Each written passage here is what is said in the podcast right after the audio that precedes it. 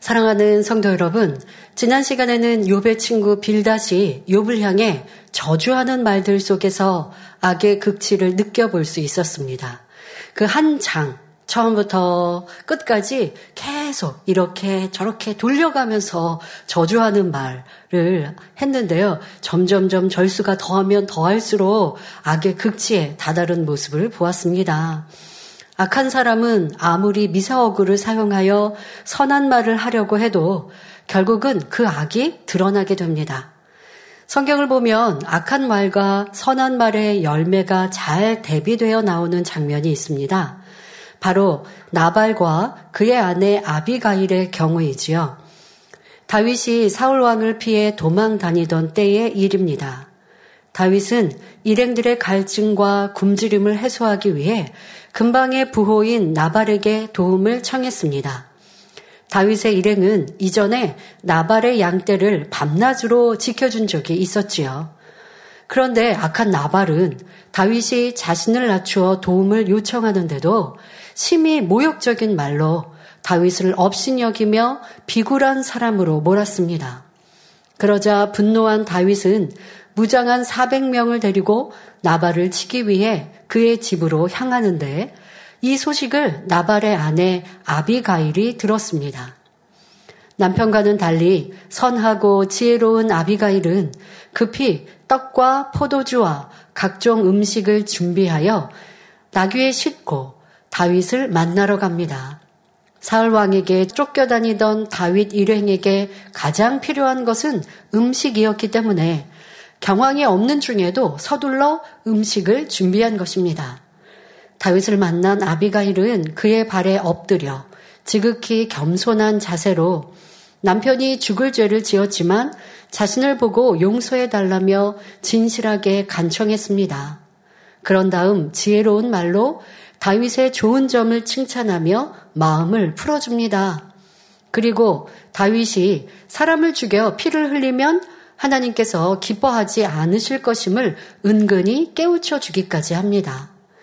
진심 어린 말로 용서를 비는 아비가일의 모습에 다윗은 사무엘상 25장 32절부터 33절에 오늘날 너를 보내어 나를 영접케 하신 이스라엘의 하나님 여호와를 찬송할지로다. 또 내 지혜를 칭찬할지며 또 내게 복이 있을지로다 하며 마음이 풀어졌습니다. 아비가일이 다윗의 마음을 달랜 뒤 집으로 돌아와 보니 나발은 왕처럼 잔치를 벌여놓고 몹시 취하여 기뻐하고 있었습니다. 이튿날 남편이 술이 깬 뒤에 아비가일은 전날에 있었던 일을 전했습니다. 그러자 놀란 나발은 낙담하여 몸이 돌처럼 굳어졌고 열흘 후에 죽고 말았지요. 아비가일은 지혜로운 언행으로 자신과 가족이 죽임당할 위기를 모면하게 했지만 악한 말을 낸 나발은 죽음의 길로 가고 말았던 것입니다. 뿐만 아니라 아비가일은 후일 이스라엘의 왕비가 되는 영화를 얻게 되었지요. 이처럼 마음이 선한 사람의 입에서 나오는 말은 선하고 지혜로워서 어떤 어려움이나 재앙도 피해갈 뿐 아니라 오히려 축복으로 바꿀 수 있습니다. 그러므로 우리 성도님들은 거룩하신 하나님의 자녀답게 마음의 선을 이루고 항상 거룩한 입술의 열매로 하나님께 영광 돌리시기를 기원합니다. 지난 시간까지 살펴본 욥기 18장에서는 처음부터 끝까지 빌닷의 혹독한 저주의 말뿐이었습니다. 이 저주의 말이 끝나자 이제 19장에서는 다시 욥이 말을 시작합니다. 욥기 19장 1절부터 3절에 욥이 대답하여 가로되 너희가 내, 마, 내 마음을 번뇌케 하며 말로 꺾기를 어느 때까지 하겠느냐 너희가 열 번이나 나를 꾸짖고 나를 학대하고도 부끄러워 아니하는구나 말합니다. 번뇌란 마음이 시달려 괴로운 것을 의미합니다. 욥은 친구들이 자기를 번뇌케 한다고 말하지만 사실 욥 스스로가 그렇게 만들고 있는 것입니다. 욥이 입을 다물어 버리고 변론을 하지 않으면 번뇌할 것도 없는데 친구들의 말을 자꾸 이기려고 하다 보니 스스로 마음과 생각이 복잡해지게 된 것이지요. 오늘날도 뭐 이렇게 댓글을 쓴다고 하죠. 악한 글을 이렇게 남기고 또 상대에 대해서 비방하는 글을 남기는 일들이 있습니다. 그런데 그 대상이 되는 사람이 그러면 그 글을 읽지 않으면 그래도 그 마음의 고통이 덜 할 것인데 그런데 사람의 마음이 참 이상하죠. 누군가 나를 욕한다 그리고 그런 글을 남긴다라고 해도 그래서 주변에서는 그거 읽으면 마음 아프니까 읽지 말라고 당부를 해도 꼭 읽으려고 하죠.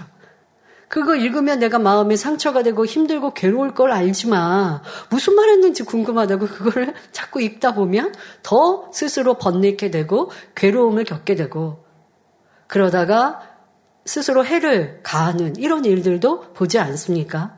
예를 들어 여러분에게 누가 악한 말을 자꾸만 한다고 해봅시다. 사람을 만나서 악한 말을 하면 최대한 안 만나려고 하겠죠. 그런데 요즘에는 이 통신이 발달돼 있어서 전화로 악한 말을 하면 어떻게 할까요?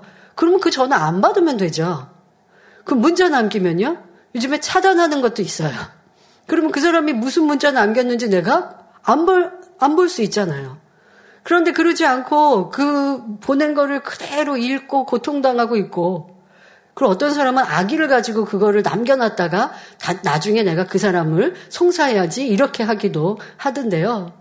여러분들, 내가 스스로 왜 고통을 받으려고 합니까? 요 또한 친구들의 말에 더 이상 변론하지 않고 묵묵히 자기를 궁구했다면 스스로 이렇게 공고한 자로 괴로움을 당치 않을 것인데 자신이 내 이게 뭐예요? 내가 상대를 이기려고 하고 내가 옳다라고 하는 그 고집 또 내 자존심이 상하니까 그걸 견디지 못하니까 자꾸 대꾸하고 자꾸 알려고 하다 보면 이렇게 괴로움에 괴로움을 더하는 것입니다. 선이 있는 사람은요 악한 말을 하지도 않지만 들으려고 하지도 않아요. 제3자의 말, 뭐 상대의 말, 누가 저 사람이 이렇대 하고 비방하는 말 듣고 싶을까요? 선한 사람은 듣고 싶지 않아요. 그게 사실이라는 걸 알고 싶지 않아요. 그러면 누가 나에게 악한 말을 하는데 그건 또 왜 들어요? 들으려고 할 필요가 없는 것이죠.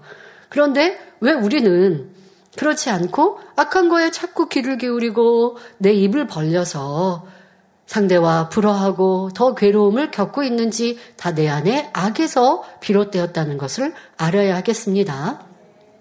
본문의 욥은 친구들이 말로 꺾는다 했는데 말을 꺾는다는 것은 변론과는 차이가 있습니다.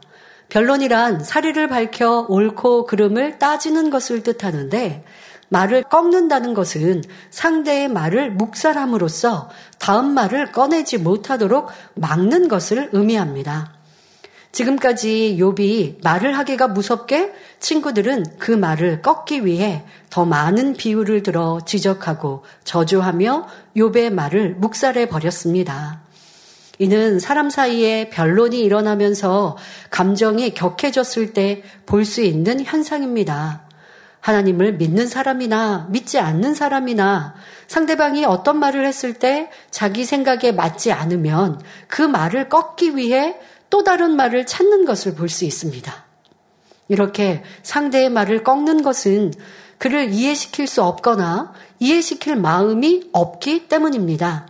예를 들어 회의석상이나 대화의 자리에서 누군가 질문을 할 때 그에게 이해할 수 있도록 설명해 주어야 하는데 강압적인 말투로 더 이상 말을 하지 못하도록 하는 경우가 있습니다. 보통 윗사람이 아랫사람에게 이러하면 상대방은 질문을 했다가 그냥 나쁜 의도가 아닌데 말을 했다가 뭐그 우리가 회의 같은 데 할 때 그러죠. 여기 발전을 위해서 얘기해 주세요. 뭐 의견을 내세요. 정말 그런 마음으로 얘기했는데 그 회의를 주관하거나 아니면 윗사람이나 어떤 사람이 아, 무시하는 말을 한다든가, 아, 그런 말 필요 없는 말, 쓸데없는 말이라고 하면 말을 했던 사람이 얼마나 민망해집니까? 이런 것들을 말을 꺾는다고 하죠. 꼭 위, 여러분들의 가정에서도 이런 모습은 있지 않았는지 살펴보십시오. 예를 들면 자녀들이 엉뚱한 말을 하거나 아니면 엄마, 아빠에게 부탁을 했는데 부모님이 감정이 이미 상해 있는 상태, 예를 들어 부부싸움을 한 상태인데 아이들이 그런 말을 하거나 엉뚱한 행동을 해요. 그럴 때, 야, 너 숙제했어? 라든가, 아이가 뭔가 더 이상 할 수 없도록 말을 해버리면 그 아이가 주눅이 들죠. 방으로 들어가죠. 그 다음에는 부모님과 소통하는 것을 꺼리게 되는 것입니다. 여러분들이 사람과의 사이에서 그리하지는 않았는지 때로는 어떤 대화를 하다가 내가 조금 어, 궁지에 몰리는 것 같으니까 상대의 허물을 말하면서 상대방이 더 이상 말하지 못하게 한다든가 하는 이런 모습들 이거는 상대의 말을 꺾는다라는 욥의 표현에서 우리 자신도 돌아보아야 하겠습니다. 이렇게 상대를 무시하거나 말을 꺾어버리면 상대로 하여금 더욱 반발하게 만들 뿐입니다. 그러므로 말을 꺾는 것은 옳지 않으며 어떻게든지 사랑과 덕으로서 상대를 이해시킬 수 있도록 노력해야 하는 것입니다. 하나님께서는 사람의 마음을 다 아심으로 욥과 친구들을 통하여 깊이 숨겨진 악들을 계속하여 끄집어내고 계십니다. 이를 통해 우리 자신을 발견하여 변화되기를 원하시기 때문입니다. 본문의 욥은 너희가 열 번이나 나를 꾸짖고 나를 학대하고도 부끄러워 아니하는구나 라고 하였는데 여기서 열 번이란 꼭 수를 세어 열 번을 가리키는 것은 아닙니다. 욥의 친구들이 그만큼 여러 차례 욥을 학대했다는 것이지요. 나는 계속 참고 또 참아왔는데 너희는 거듭거듭 나를 학대하고도 부끄러워하지 않는구나. 나는 잘못이 없음에도 하나님께서 이렇게 만들어 버리셔서 병들고 상처 투성이인데 너희들은 나를 혹독히 꾸짖고 있으니 양심이 있으면 부끄럽게 생각해라. 이런 의미로 말하는 것입니다. 욥은 자기처럼 의로운 사람이 고통 속에 헤매고 있건만 친구들이 그처럼 혹독하게 대하는 것은 도저히 있을 수 없는 행위라고 생각하고 있는 것입니다. 그래서 친구들의 행위가 부끄러운 일이라는 것을 깨닫게 해주고자 하는 것입니다. 여러분, 부부간에도 또 여러분들이 사회생활을 할 때나 친구나 사람 사이에서도 보면요. 저 사람이 나에게 너무 심하게 행동을 한다. 어떻게 그런 말과 그런 행동을 할 수 있지?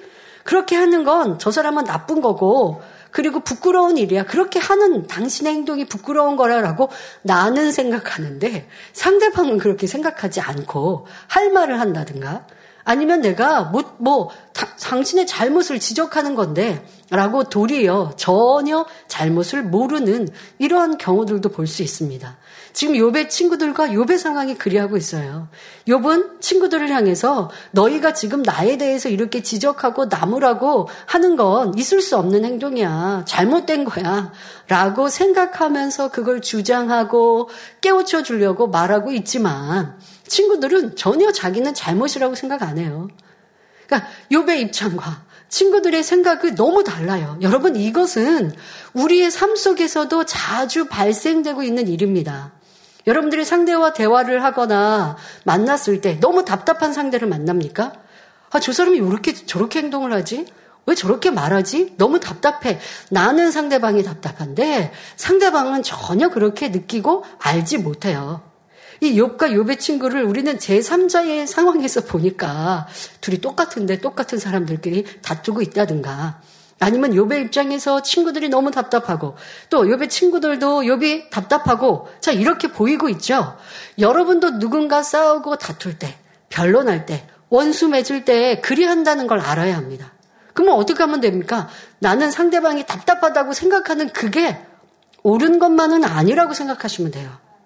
욥과 욥의 친구가 서로 그러고 있다니까요. 그러면 누가 옳냐, 옳으냐? 옳지 않다는 거예요. 둘 다 틀렸다는 거예요. 근데 여러분 삶에서 이런 일들이 자주 벌어져요. 어떻게 저럴 수 있지? 저렇게 악을 행하면서도 어떻게 모를 수 있지? 예, 몰라서 그래요. 근데 내가 모르는 사람에게 자꾸 깨우쳐 주려고 하면 지금 욕과 욕의 친구처럼 돼버린다고요. 그리고서 어떻게 몰라? 그렇게 생각하지 마세요, 여러분. 그걸 답답해 할 필요가 없어요. 내가 상대방을 답답해 하고 있는 내 스스로도 지금 욕처럼 강한 모습으로 상대를 지적하고 있는 그것을 찾아내야지. 선과 진리가 가득하면 아무리 있을 수 없는 악을 행하는 상대에도 아니 어떻게 저럴 수 있어 하지 않는다고요. 도리어 어찌할고 어떻게 도와줘야 할까? 지금 얘기하면 변론만 될 뿐이니 기도해 주자 하고 내 마음을 평안하게 갖고 상대에 대해 막 불편한 감정 이것으로 힘들고 괴롭고 말을 하고 싶은데 말을 하지 못해서 답답하고 이건 다 내 악이고 내 의라고요. 그러니까 이런 것을 깨달아야지 상대는 너무 악한데 왜 자기를 모를까 하고 갸우뚱할 필요가 없어요. 우리 인생들은요, 다 자기가 맞대요. 자기가 옳대요. 나는 잘한대요. 근데 그걸 우리 자신에게 보시자고요. 저 사람은 그렇게 생각하고 있어. 하지 말고요. 내 자신에게 보자고요. 아, 나도 내가 보는 상대방처럼 저렇게 답답하게 나를 못 보고 있지 않을까. 욥과 욥의 친구들처럼 저렇게 나는 인식하지 못하고 나는 인정하지 않고 상대방만 보고 있는 모습이 내 모습일 거야. 그럴까 아닐까가 아니에요. 그냥 이게 내 모습이다라고 생각하시면 자기를 발견하기가 쉽습니다. 그러라고 아버지 하나님은 이렇게 욥기가 42장 길지 않습니까? 이렇게 길게 또 세밀하게 욥과 욥의 친구의 이 변론이 계속 왔다 갔다 왔다 갔다 하는 이 말씀들을 기록하게 해 놓으시면서 성령의 감동으로 이걸 풀어받은 종들이라면 지금처럼 속 시원하게 우리의 모습을 다 보듯이 성도님들이 그런 말씀하신 때가 참 기쁩니다.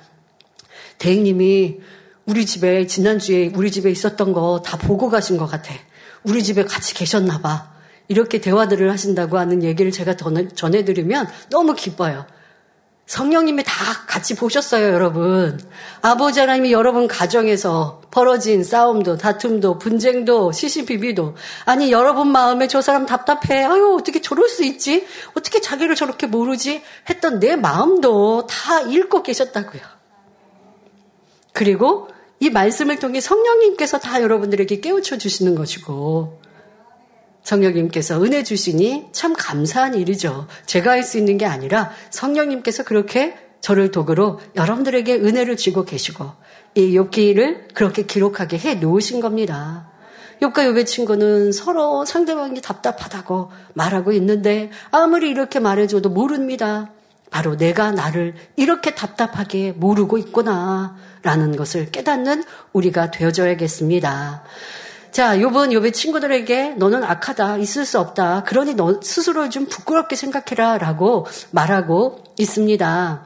물론 욥이 스스로 생각하는 것처럼 아무런 흠이 없는 의인은 아닙니다. 지금까지 욥이 쏟아낸 비질리의 말들이 증거하는 것처럼 욥은 연단받을 만한 이유가 있어서 연단을 받고 있습니다. 그런데 아직 자신의 악을 깨닫지 못하고 나는 선하고 의로운 사람이다 라고만 생각하고 있지요.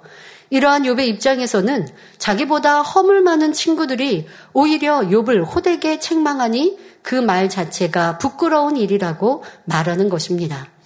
그러나 욥의 친구들은 감정이 격동되어 욥을 책망하면서도 자기들은 옳고 욥은 그르다고 생각하기 때문에 부끄러움을 느끼지 못합니다. 이처럼 사람이 교만하면 스스로 부끄러운 일을 하면서도 깨닫지 못하지요.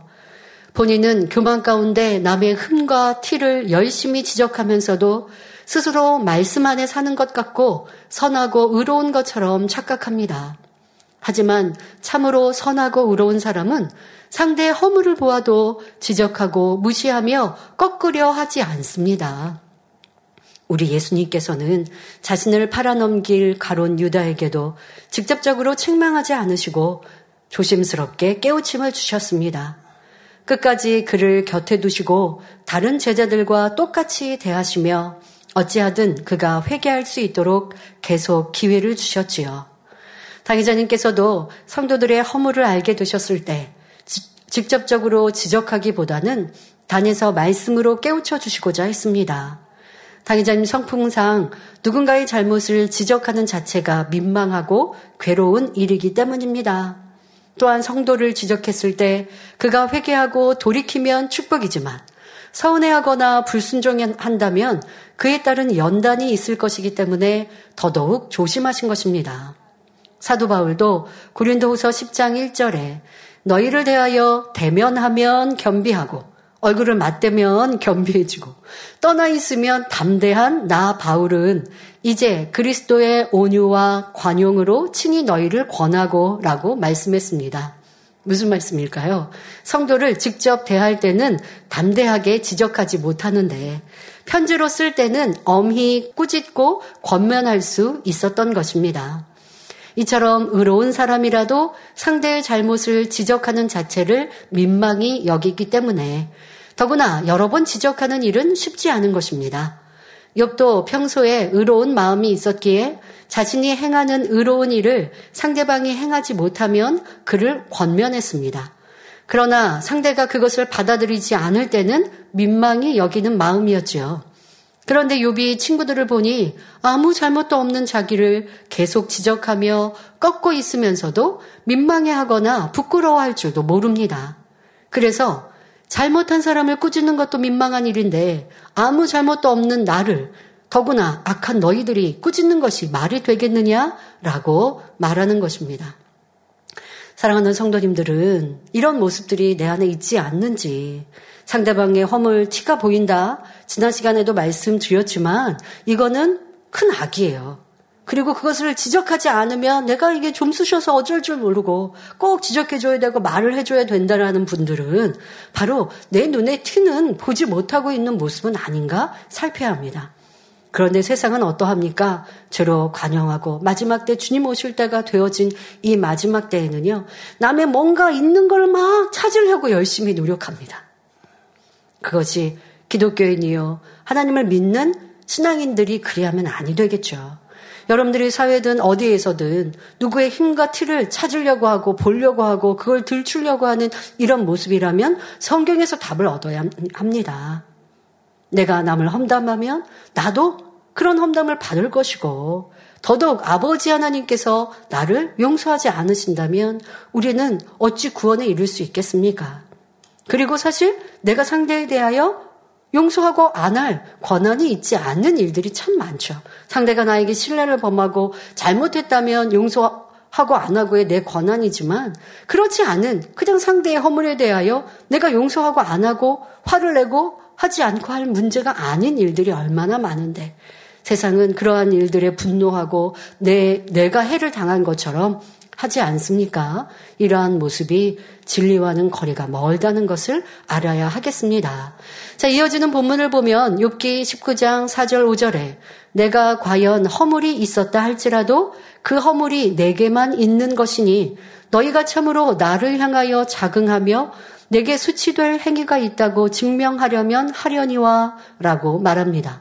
여기서 내가 과연 허물이 있었다 할지라도 라는 말은 욥이 자신의 허물을 인정하는 의미가 아닙니다.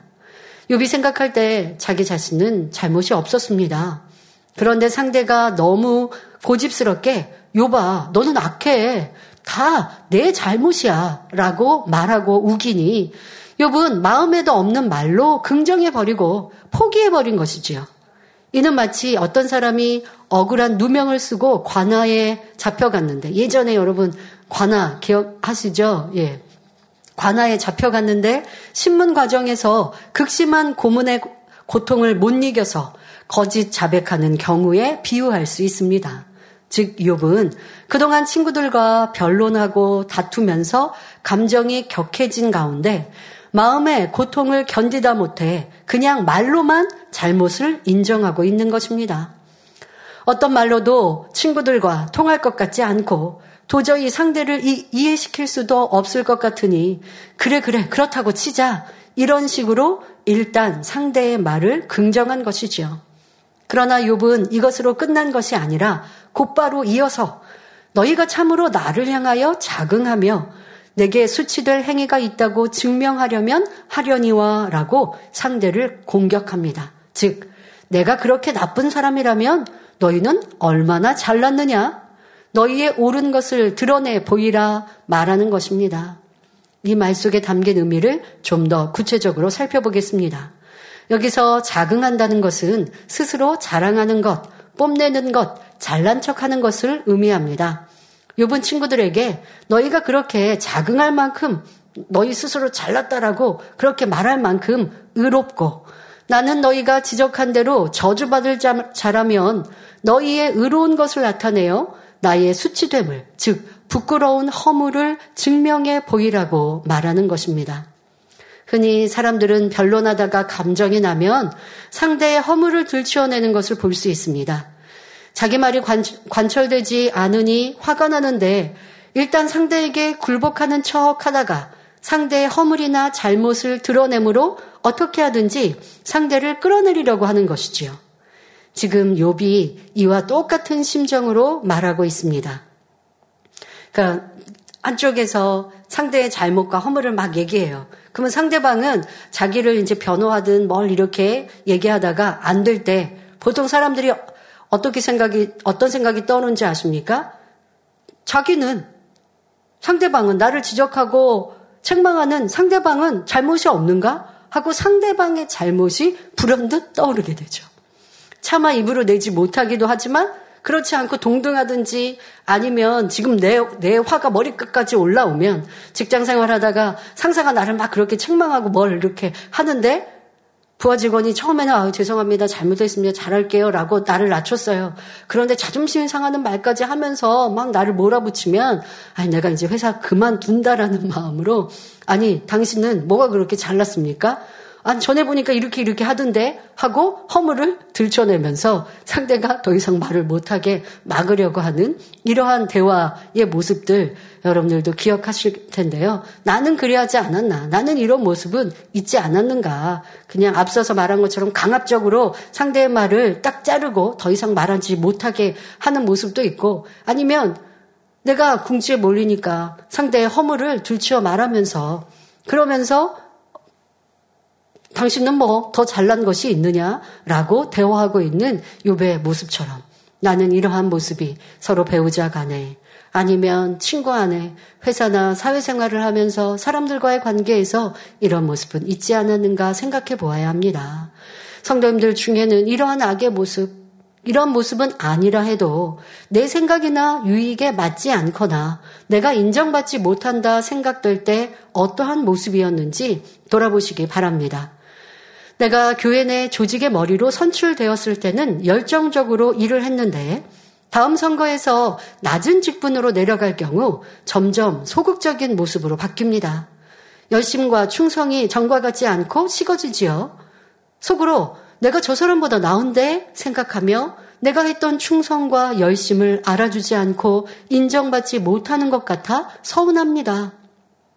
또 모임에서 그러니까 지금 욥은 친구들에게 그래 니네 말대로 내가 잘못됐다고 치자. 그럼 너희는 뭘 잘했는데 너희가 잘한 것으로 내 잘못한 것을 깨우치게 해봐. 이렇게 말하고 있는 것이죠. 그래서 여러분들도 내가 지적을 받거나 할 때 상대방의 잘못을 생각하면서 그것을 같이 지적하는 모습은 아니었는지 말씀을 주었는데 그것이 악이라 했는데 그런 악은 아니어도 내 생각과 내 유익에 맞지 않고 내가 낮아진 모습에 있을 때 내가 했던 것들을 알아주지 않으니 서운한 모습이나 아니면 말로 내지 않았어도 나는 저 사람보다 못한 게 없는데 라고 생각하는 것도 이 또한 악이라는 것입니다. 또 모임에서 자신의 의견이 관철되지 않을 때 어디 잘 되는지 두고 보자 하고 뒤에서 관망만 하고 협조하지 않는다면 이는 하나님께서 아주 싫어하시는 악임을 알아야 합니다.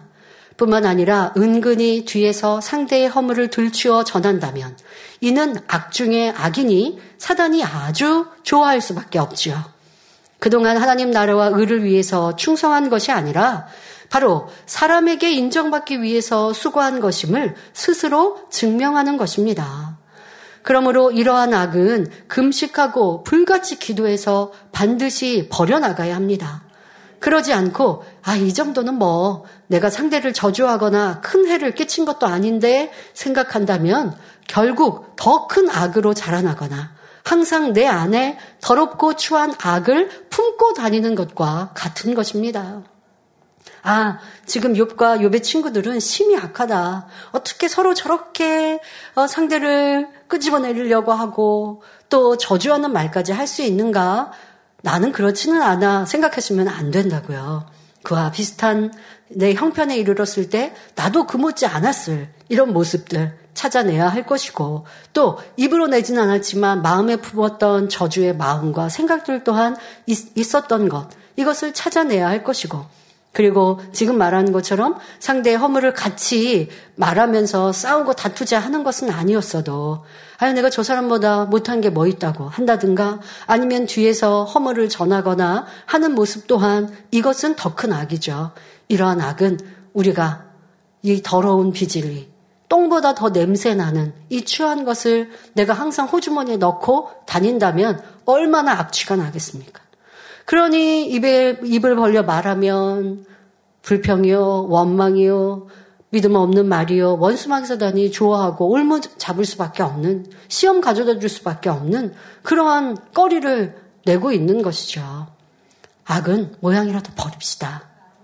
아, 저렇게 심한 사람은 아니에요. 아유, 저 사람 보니까 너무 악하는데 저는 그렇지 않아요. 할 게 아니라 내 마음에 있었던 서운함도 상대와 비교하면서 나도 못지 않은데 라고 했던 모습들도 한도 상대의 허물이 떠오르고 그것을 생각하면서 자기는 뭐 잘했다고 나한테 이렇게 지적하는가 했던 모습들은 있지 않았는가. 이러한 악도 우리는 신속히 벗어 버려야 할 것입니다.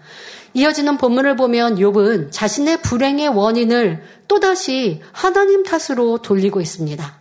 6기 19장 6절에 하나님이 나를 굴하게 하시고 자기 그물로 나를 에워싸신 줄은 알아야 할지니라 말합니다. 여기서 굴한다는 것은 자기 포기를 의미합니다. 상대에게 엎드리고 복종하는 것이 억지로 이루어진 상태를 의미하지요. 즉 하나님이 욥을 쳐서 복종시키기 때문에 굴복할 수밖에 없다는 뜻입니다. 그러면서 하나님이 나를 이렇게 만드셨기 때문에 나는 너희에게 무기력하게 당하고 있는 것이다 라며 하나님을 혹독히 원망하며 끌고 들어가고 있습니다. 우리는 하나님 앞에 복종해야 합니다. 하지만 지금 욥과 같이 억지로 굴하는 것이 아니죠. 하나님 이런 내가 말씀대로 살지 않으면 심판하실까봐, 재앙을 내리실까봐, 어려움을 당할까봐 어쩔 수 없이 말씀대로 사는 것이 아니라 하나님은 우리가 너무나 경외하고 사랑하기에 나를 지으신 분, 아름다운 천국을 만드신 분, 사랑의 아버지 하나님, 하나님을 사랑하여서 우리가 복종하는, 더 나아가 순복하는, 순복은 지금 이 구라는 거랑은 다른 것이죠. 내 자유의지로 하나님께 순종하는 거예요. 아버지 하나님은 그런 자녀를 원하십니다. 그래서 욥을 지금 연단하고 계시는 거예요. 욥은 하나님이 두려워서 하나님을 경외한 모습이 있잖아요. 그런데 하나님은 그것을 온전한 사랑이라 여기지 않으시거든요. 두렵고 무서워서가 아니라 하나님의 그 깊은 사랑, 심판을 하셨어도 심판하시는 그 안에 담긴 아버지의 사랑을 느껴서 심판을 받는 중에도 재앙을 당하는 중에도 기뻐하고 감사할 수 있는 이런 참 자녀. 부모님이 자녀에게 매를 들으셨어요. 한 번, 두 번 야단 쳤는데 더 이상 말을 안 듣으니까 너 다음에 이거 잘못 또 잘못하면 엄마가 매를 들 거야 라고 약속했고 똑같은 잘못을 해서 매를 들었어요. 그런데 매 맞은 자녀가 자기가 잘못한 건 알지만 엄마가 나를 이렇게 내린 건 보니까 나를 미워해서 그런 거야 하고 속상해 한다면 부모 마음이 더 아프겠죠. 아이들이 뭔 모를 때는 혹시 그냥 매 맞은 아픔에 엄마가 나 미워하나? 근데 그러다 보면 뒤에서 엄마가 또 다시 품어주실 때 또 엄마가 날 사랑해서 잘 되라고 하시는 거라고 아이들도 알아요. 그런데 다 큰 어른이 내가 잘못해서 엄마가 훈계하고 야단을 치시는데 나 미워하시나 봐. 오해한다면 이거는 완전히 원수 맺겠죠. 여러분들이 하나님께 대하여 그리하시면 안 되죠. 지금 요번 하나님을 이렇게 오해하고 있으니 아버지의 마음이 아프시지만 그러나 욥의 중심은 좋은지라 하나님께서 그가 말하고 있는 악한 말들도 연단에 나오고 있는 악의 모습들도 이럴 것을 아셨어요. 그러나 그걸 보아야 결국 버릴 수 있기에 이런 과정들을 묵묵히 보고 계십니다. 자, 또 이어서 말합니다. 자기 그물로 나를 애워싸신다 말하였는데 그물은 새나 물고기 또는 짐승을 잡을 때 쓰는 도구입니다. 즉 욥은 하나님께서 자기를 잡기 위하여 그물을 치고 그 안에 가두어 굴하게 만들었다고 표현하는 것입니다. 그러나 이는 자기 변명에 지나지 않습니다. 욥은 스스로 악함 속에서 그물에 갇혀진 상태가 된 것입니다. 이는 오늘날 우리가 율법에 갇혀 고통받으면서 이웃을 원망하고 교회나 하나님을 원망하는 경우와 다름없습니다. 예를 들면 자신의 실수로 사업이 망하거나 사기를 당했는데 남의 탓, 환경 탓, 조건 탓을 하는 사람들이 많이 있습니다. 평소 하나님의 말씀대로 살지도 않던 사람이 하나님 왜 이렇게 저를 힘들게 하십니까? 원망하는 경우도 볼 수 있지요. 그러나 어떤 어려움이 왔을 때 자신의 부족함을 인정하고 기도하고 감사하며 하나님 말씀에 순종해야 합니다. 그리할 때 그물처럼 에워싸는 고통의 굴레에서 벗어나 신속히 회복될 수 있습니다. 하나님께서는 우리에게 구원과 영생을 주시기 위해 독생자까지 보내주셨습니다. 그리고 단에서 선포되는 말씀을 통해 천국 가는 길을 알려주시는데 이 말씀을 들을 때 고통을 받는 분들이 있습니까? 알면서도 말씀대로 살지 않는 사람에게는 진리가 족쇄처럼 여겨지기 때문입니다. 진리대로 살자니 힘들고 진리대로 안 살자니 마음이 눌리고 두려운 것이지요. 더더욱 이 재단은 하나님의 살아계신 그거 놀라운 권능을 많이 보았습니다. 치료받고 응답받는 일들이 조작이 아니라 사실이고 그것이 내 자신에게 나타난 역사였고 내 주변에서 하는 간증입니다. 자, 그러니 이 일은 하나님이 하시는 거잖아요. 사람이 한 것이 아니고 하나님의 역사이거든요. 하나님이 이런 놀라운 권능을 행하셨으니, 그러니 하나님은 살아계셔요. 그러니 교회를 떠날 수가 없어요. 그런데 하나님 말씀대로 살자니 세상이 좋아요. 하나님 말씀대로 살자니 그게 힘들어요. 그러니 갈팡 질팡하고 세상과 하나님과 양다리를 걸쳐 지내다가 그러다가 어느 때가 돼서 어 이거 지금 교회를 떠날 뭔가 꼬투리가 잡히면 교회를 떠나는데 잘 사용을 합니다. 그러면서 그냥 떠납니까? 내가 이래서 저래서 라고 이유와 변명을 다 갖다 붙이면서 악을 바라면서 나는 교회 떠날 이유가 있다 라고 변명을 하려 하지만 하나님께서 보실 때 뭐라고 하실까요? 그것이 악이라 안 하실까요? 하나님 중심으로 우리는 살아야 하는 것이죠. 자, 여러분들은 이 진리가, 말씀이, 성결의 복음이, 우리는 가끔, 어, 뭐, 그런 표현합니다. 당회장님이 이렇게 말씀하셨다. 당회장님의 말씀에 앞서 하나님 말씀이에요. 당회장님은 하나님 말씀을 가르치신 거예요.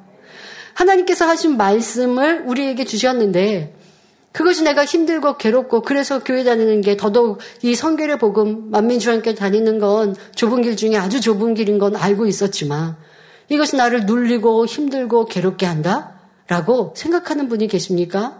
그것은 지금 여러분들의 진리가 족쇄가 되어 있는데 왜 그런지 스스로가 잘 살펴보아야 합니다. 자, 하나님을 사랑하고 진리를 사랑하여서 행하는 사람. 이 진리가 내게 생명인 것을 마음으로 느껴서 그렇게 해서 진리대로 행하는 사람은 진리대로 행하면서 그 안에서 자유함을 느낍니다. 여러분, 미워하는 것과 미운 사람을 용서하고 사랑하는 것, 뭐가 쉬울까요? 용서하고 사랑하는 게 쉽다라고 답변하고 싶으시죠? 근데 왜 미워하십니까? 내가 육이 있는지라 미운 사람 미워하는 게 더 쉽더라고요. 미움이 있으면, 비질리가 있으면 내가 그렇게 만들어졌으니까 내 구성 요소가 비질리로 구성이 돼 있어서 미운 게 더 쉬워. 그런데 이 쉬운 걸 하지 말고 더 어려운 거. 미운 사람을 용서하고 사랑하는 것 당장은 어려운데 그렇게 해야 돼요. 그런데 어려워도 가야 돼요. 여러분 부모님이 자녀에게 학교 공부해라, 학원 가라. 근데 자녀들은 그 즐겁게 하는 자녀가 몇 명이나 될까요? 싫어요. 놀고 싶고요. 학원 안 가고 싶어요. 그런데 왜 그렇게 하라고 하시는데요? 그래야 공부하고 자기 취미도 만들고 특기도 만들어야 나중에 훌륭한 사람이 되니까라고 자녀의 행복을 위해서 시키신다면서요. 여러분들 진리도 우리 가운데 지금 아직 미움이 있을 때는 미움이 쉬운데 사랑하는 게 더 어려운데 그렇게 하라고 말씀하세요. 그런데 생각해 보세요. 지금 여러분들이 쉽게 그래 진리는 미워하는 것보다 사랑하는 게 쉬워라고 답변을 하신 분들도 난 그러고 있는가 생각해 보셔야 되고 또 생각해 보면 그게 맞아요. 미워하는 건 원수마귀 사단에게 속했고 어둠에 속했고 용서하고 사랑하는 건 하나님께 속했고 하나님의 성품이시고 자 그렇게 하면 하나님의 응답과 사랑과 축복을 받으니 그렇게 해야 돼요. 알아요. 그런데 육이, 내 육이 있는지라 그렇게 살려고 할 때 힘들게 느껴집니까? 그래도 가야 하는 길이고, 그래서 내 스스로가 그래, 이 길이 축복이지. 이것이 아버지의 뜻이지. 내 안에 미움이 자리 잡고 그렇게 평생을 살았으니 계속 미워하려고 하지 마. 이런 구습들을 끊어내고 사랑해야지. 기도해야지. 노력해야지. 자, 그러면서 나를 쳐 복종시켜 나아가고자 지금은 수고스러워도 그렇게 해 가면 그러다 보면 그것이 쉬워지게 되고 미움은 버려지고 사랑으로 채워지면 미워하라고 해도 사랑하고 싶어져요. 미워하는 게 정말 힘들어져요. 미워, 미워하는 게 힘들고 사랑하는 게 더 쉬워져요. 그러면 얼마나 행복한 줄 아십니까? 내가 미운 사람 미워해서 지금 장, 당장 통쾌해요. 어, 저 사람 전에 나를 괴롭혔는데 지금 어려움을 당해요. 아, 그러니까 고소하다 라고 생각했지만 내 안에 성령님께서는 그걸 기뻐하지 않으시거든요. 그리고 내가 기도해도 응답과 축복이 없어요. 참 기쁨, 참 응답이 없죠. 그런데 나를 힘들게 했던 사람이 어려움을 당하는데 진리는 그래 그를 위해서 내가 기도해 줘야지 안타까이 여겨야지 하는 마음으로 기도했더니 내가 그런 마음을 이루었어요. 그리고 정말 그런 상황이 되니까 어떡하나 저 사람이 어려움을 당하는데 괴로움을 당하는데 내가 무엇을 어떻게 도와줄 수 있을까라는 사랑의 마음이 극률한 마음이 생겼어요. 자, 내 안에 성령님이 기뻐하시죠. 그는 세상에 무엇도 줄 수 없는 참된 기쁨입니다. 자, 이것이 진리의 자유함이죠. 근데 이 진리의 자유함을 얻으려면 억지로 힘들게 가는 것이 아니라 왜 이렇게 가라고 하시는지 알고 그리고 순종하다 보면 처음에는 억지스러웠어도요 순종해 가다 보면 그 다음은 기쁨이 임하고요 자유함이 임합니다. 그리고 응답과 축복을 주시는 것입니다. 자 하나님의 말씀이 족쇄이고 힘듦이고 괴로움인지 아니면 그렇지 않은지, 왜 난 하나님의 말씀이 힘들고 어려운지 한 가지 더 예를 들어보죠. 자, 여러분들 쉬지 말고 기도하라는 말씀 잘 압니다. 그런데 기도하기 싫습니다. 드라마, 영화가 더 재미있고 게임이 노는 게 더 즐겁습니다. 하나님의 말씀보다 자기를 더 사랑하니 피곤하면 피곤을 이기지 못하고 기도를 쉬지요. 자, 그런데 이렇게 기도를 쉬어도 말씀을 들어서 기도해야 되는 것을 알기 때문에 기도하지 않고 놀고 자더라도 마음이 편하지만은 않습니다. 마음이 불편하고 죄송하며 하나님 앞에 담대하지 못하지요. 자, 이렇게 좀 마음이 불편하고 말씀대로 하지 못하는 게 껄끄럽고 괴롭고 자, 그럴 때 알기는 알고 행하지 못하고 그러니까 이게 족쇄처럼 느껴지는 거예요. 이게 족쇄 같고 부자연스럽고 자유함이 없는 하나님 말씀이 나를 얽어매는 것 같고 자유함이 없다라고 느끼는 크리스찬들이 다 이러한 모습이죠. 알기는 알아요 하나님 말씀을. 그런데 내 육체로 내 나는 행하지 않아요. 그러니까 여기에서 오는 그 갈등, 불안감, 말씀대로 살지 않아서 내게 어려움이 오는 건 아니야? 화가 오는 건 아니야? 라고 하는 불안함도 올 것이고, 하나님 앞에도 구할 수 없는, 담대하지 못한 모습이 올 것이고, 이것이 이제 여러분들이 족쇄에 매인 것 같은 부자연스럽고 자유함이 없는 모습. 자, 자, 이럴 때 이 사람에게 하나님의 말씀이 그물이 되어 얽어맨 것입니까? 아닙니다. 하나님의 말씀은 그물이나 족쇄가 아니라 축복입니다. 쉬지 않고 기도할 때 원수마귀 사단에게서 지킴받을 수 있으며 어려움과 문제 앞에서도 바로바로 바로 응답받을 수 있지요. 그런데 내가 순종하지 않고 내 마음대로 유익대로 불순종하니 하나님의 말씀이 도리어 괴롭고 힘든 것이지요. 어려움을 자초하고 있는 것입니다. 그러니까 하나님의 말씀은 족쇄가 아닌데 하나님의 말씀으로 내가 족쇄를 삼고 있는 이런 어리석은 모습인 것이에요. 하나님은 우리를 괴롭게 힘들게 하시는 분이 아니라 응답하시고 축복 주시는 사랑의 아버지이십니다. 그러나 욥은 이런 하나님의 마음을 알지 못하고 있으니 참으로 안타까운 것이지요. 이어지는 본문을 보면 욥은 계속하여 자기 변명을 합니다. 욥기 19장 7절에 내가 포학을 당한다고 부르짖으나 응답이 없고 간구할지라도 신원함이 없구나 말합니다. 포학이란 몹시 잔인하고 난폭함을 말합니다. 따라서 포학을 당한다는 것은 혹독하게 고통을 느끼는 엄청난 사건이나 있을 수 없는 일을 당하는 것을 말하지요. 또한 신원이란 원통한 일을 풀어버리는 것을 의미합니다. 따라서 욥이 신호남이 없다고 말하는 것은 자기가 원통한 일을 당하고 있지만 해결해 줄 사람도 들어줄 사람도 없다고 안타까움을 호소하는 것입니다. 욥은 너무나 괴롭고 힘든 상태였기에 자신이 당하는 이 엄청난 일들은 상식적으로 도저히 이해할 수 없었습니다. 그래서 지금 자신의 처지는 극률이나 자비를 조금도 찾아볼 수 없고 온통 찢기고 압박받는 상황에서 부르짖나 응답이 없고 강구할지라도 원통함을 풀어줄 자가 없다고 말하고 있습니다. 성도 여러분, 만일 욥과 같은 시험이 닥쳐왔다면 하나님을 원망하지 않을 사람이 과연 얼마나 있을까요? 지금까지 교회 역사를 돌아보면 진리를 안다 하면서도 시험 중에 하나님을 원망하며 떠난 이들도 참으로 많았습니다. 교회를 떠나지 않았다 해도 충만함을 잃고 열심과 충성이 식어지며 시시비비 다툼 속에 머물러 있다면 이는 욥과 같은 모습이지요. 그러면 욥이 부르짖고 강구하는데도 응답을 받지 못하고 있는 이유는 무엇일까요? 이번 하나님께 내가 부르짖어도 응답이 없다고 말하고 있는데 여러분들도 시험말라 문제가 있으면 하나님께 도와주세요 했을 것 아닙니까? 그런데 치료받지 못한 이유, 응답받지 못한 이유를 찾아서 해결하셔야겠죠. 자, 이는 진리를 밝히 알지 못할 뿐더러 자신을 알지 못하기 때문입니다. 성경을 보면 왜 부르짖어 기도해도 응답이 없는지, 문제가 해결되지 않는지 구체적으로 알려주고 계십니다. 이사야 1장 15절부터 17절에 너희가 손을 펼 때에 내가 눈을 가리우고 너희가 많이 기도할지라도 내가 듣지 아니하리니 이는 너희의 손에 피가 가득함이니라. 너희는 스스로 씻으며 스스로 깨끗해 하여 내 목전에서 너희 악업을 버리며 악행을 그치고 선행을 배우며 공의를 구하며 학대받는 자를 도와주며 고아를 위하여 신원하며 과부를 위하여 변호하라 말씀합니다. 즉 하나님께서 우리에게 응답해 주시지 않고 외면하시는 것은 악을 행하고 있기 때문이며 선을 행하지 않기 때문이라는 말씀이지요.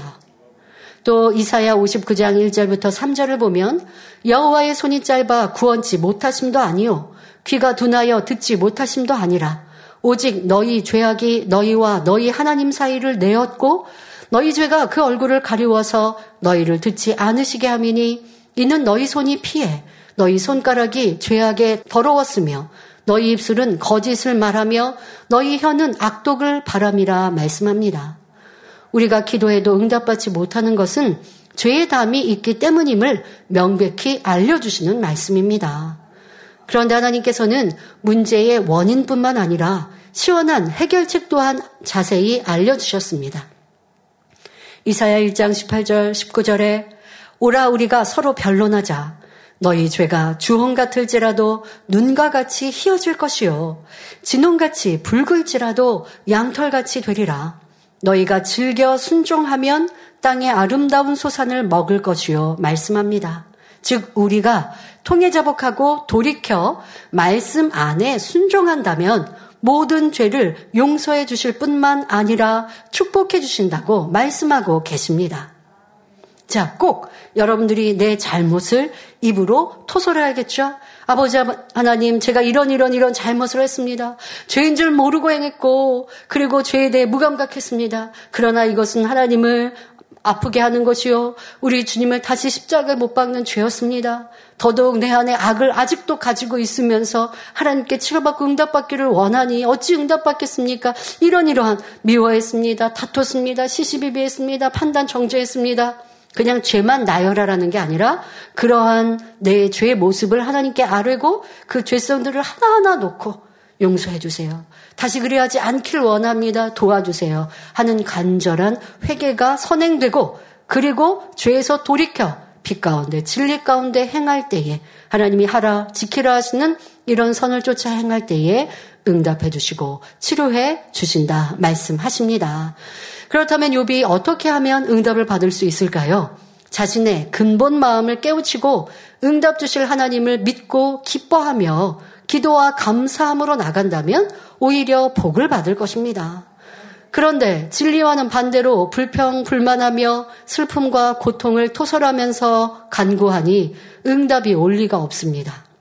하나님께서는 말씀으로 천지 만물을 창조하시고 역사를 주관하시는 분이며 인간의 생사와 복이 하나님의 손에 달려 있습니다. 그러니 누구든지 축복을 받고자 한다면 진리인 하나님의 말씀에 순종하면 되지요.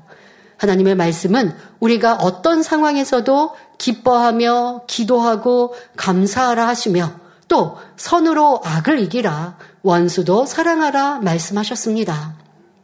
이 말씀을 마음 중심에 이루어 변함없이 지켜 행하면 아무리 크고 어려운 문제라 해도 하나님의 능력으로 해결해 주십니다.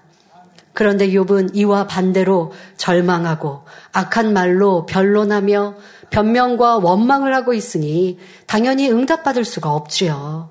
그러니 하나님께서는 욥을 신원해 주시기 위해서라도 욥이 깨닫고 회개하여 진리에 순종할 때까지 기다리실 수밖에 없는 것입니다.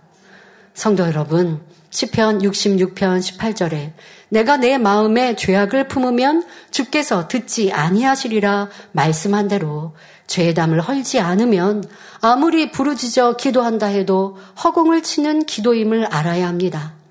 공중 권세를 잡은 원수마귀 사단이 그 기도를 공중에서 차단해 버리니 하나님 앞에 상달될 수 없는 것입니다. 이 또한 연계의 법칙이지요. 그러므로 여러분 모두도 이 말씀을 여러분 삶에 적용함으로 왜 내게 시험한난이 왔는지, 왜 기도해도 형통함이 없는지, 왜 질병이 왔는지, 어떻게 하면 문제를 해결받을 수 있는지 해답을 얻으시길 바랍니다. 그리고 남은 5일 동안 우리의 부족한 것을 발견하고 통해잡아 회개하고 돌이켜 은사 집회를 통해 큰 응답과 축복을 받아 누리시기를 기원합니다. 결론을 말씀드립니다. 사랑하는 성도 여러분, 오늘은 또다시 반복되는 욥이 친구들을 향한 질타와 지적, 하나님께 대한 오해와 자기 변명을 살펴보았습니다. 이를 통해 욥이 왜 연단받을 수밖에 없었는지 다시 한번 알 수 있었지요. 욥은 아직도 나는 의로운 사람이고 항상 하나님을 경외했거늘 하나님께서는 왜 이런 고통을 주시는가 하는 마음입니다. 그러니 심히도 답답하지요. 자신이 당하고 있는 환난이 이해가 되지 않고 억울하기만 합니다. 그러니 계속하여 원망, 불평만 늘어놓고 있습니다. 그런데 진정 하나님을 사랑하는 믿음의 선진들은 어떤 시험이나 핍박과 고난, 죽음의 위협 앞에서도 도무지 이해되지 않는 일을 만난다 할지라도 욥의 모습과는 달랐습니다. 꼭 대단한 일을 이루신 선지자나 사도만이 아니었습니다. 초대교회 성도들도 그리했지요. 주님을 믿는다는 이유로 생각지 못한 어려움과 고난을 당해야 했습니다. 요처럼 생각한다면 내게 무슨 잘못이 있어서 이런 핍박을 받아야 하는가? 왜 하나님은 나를 외면하시며 이 고통을 당하게 하시는가 원망할 수밖에 없습니다. 하지만 초대교회 성도들은 죄악에서 구원해 주신 은혜, 아름다운 천국의 소망으로 기뻐하며 감사함으로 그 길을 갔습니다. 그러니 핍박과 고통 속에도 그 마음이 천국이었고 내세 영원한 천국에서는 큰 자로 영광의 주인공이 될 수 있는 것입니다. 이처럼 우리도 어떤 상황에서든 변함없는 하나님의 사랑을 신뢰하며 참 믿음으로 달려가는 성도들이 되어야 합니다. 그래야 할 때 하나님께서도 그 부르짖음에 응답해 주시며 반드시 축복과 영광으로 하나님의 사랑을 확증해 주십니다. 그러나 욥은 행위적으로는 완벽했지만 그 마음 안에는 아직 온전하지 못한 부분이 있었으므로 하나님께서는 이것마저 온전케 하시기 위해 시험을 허락하시고 자신의 악을 발견할 수 있도록 인도하고 계십니다. 이처럼 하나님께서는 각 사람의 악의 모습을 빼내어 온전케 만드시기 위해 연단하십니다. 연단을 통해 정금 같은 믿음을 소유하게 되면 존귀한 사람이 될 수 있으니 설령 자신의 잘못으로 인해 연단을 받는다 할지라도 변화되고 하나님만 의뢰한다면 결국 연단은 축복이지요. 그러므로 모든 성도님들도 어떤 일을 만나든 믿음의 선진들처럼 기쁨과 감사함으로 잘 승리하여 정금 같은 믿음으로 나오시기를 주님의 이름으로 축원합니다. 할렐루야 전능하신 사랑의 아버지 하나님 이 시간 기도 받는 모든 성도님들 위해 안수하여 주옵소서. GCN 방송과 인터넷과 화상을 통해 기도받는 지 교회와 지 성전 그리고 전 세계 하나님의 자녀들 위에도 시공간을 초월하여 역사하여 주시기를 원합니다. 믿어지는 믿음을 주시고 부정적인 생각과 의심의 세력을 물리쳐 주옵시며 모든 시험 환란도 물리쳐 주옵소서. 머리부터 발끝까지 오장육부 뼈 마디마디 온몸의 신경 조직 세포 등 아픈 곳마다 성령의 불로 태우시고 근본의 빛으로 역사하여 주옵소서. 예수 그리스도의 이름으로 명하노니 원수마귀 사단 모든 질병 균 연약함아 물러가라 빛이 여임하라 모든 불치 난치병도 성령의 불로 태워 깨끗하게 역사하여 주옵소서. 말라리아를 비롯한 모든 풍토병도 물리쳐 주옵소서. 깨끗함을 입을지어다. 감기, 기침, 열, 몸살, 독감 등 각종 유행성 질병도 다 물러가라. 어떠한 유행성 질병 균도 틈타지 않게 지켜 주옵소서. 위암, 폐암, 간암, 유방암, 자궁암, 대장암, 피부암 등 각종 암과 에이즈, 백혈병, 뇌졸중, 고혈압, 저혈압, 심장병, 폐병, 위장병, 당뇨, 부인병, 피부병, 갑상선, 질환과 모든 염증도 깨끗게 하여 주옵소서. 소아마비, 중풍, 관절염, 디스크도 온전케 하여 주옵소서. 요통, 두통, 신경통을 비롯한 모든 통증은 사라질지어다. 간질, 자폐증, 우울증, 조울증, 노이로제 등 모든 정신 질환도 물러가라. 모든 마비된 것도 풀어지고 일어나 걷고 뛸지어다. 눈도 잘 보이게 하옵시고 귀도 잘 들리게 하여 주옵소서. 소경은 눈을 뜨고 기머거리는 들으며 벙어리는 말할지어다. 각종 사고 후유증도 깨끗게 하시고 부러진 뼈도 붙여 주옵소서. 화상 입은 것도 온전케 하옵소서.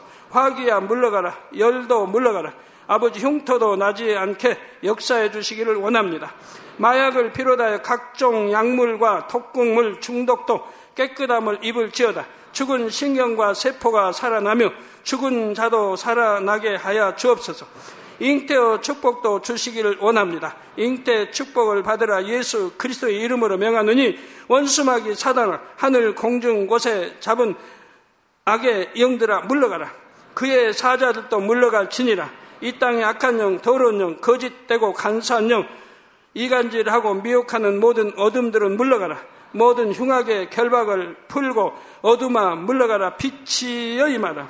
아버지 하나님 부르짖어 기도할 수 있는 능력을 주시고 죄를 버리고 성결될 수 있는 능력을 주옵소서.